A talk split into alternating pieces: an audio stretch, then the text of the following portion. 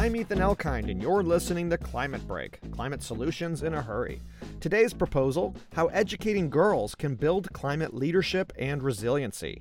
We spoke to Christina Kwauk, Research Director at Unbounded Associates, with an expertise in gender, environment, and education, to learn more about this connection young girls, especially adolescent girls, because of existing gender inequalities, they face an, a sort of a, a disproportionate risk in terms of experiencing the negative impacts of climate change. And these are because their, their roles typically are heavily tied to their natural environments. Education provides girls with the knowledge and the skills and the attitudes to be able to respond and to adapt to their changing environments. Kwauk emphasizes that educating girls will require a different approach in each country.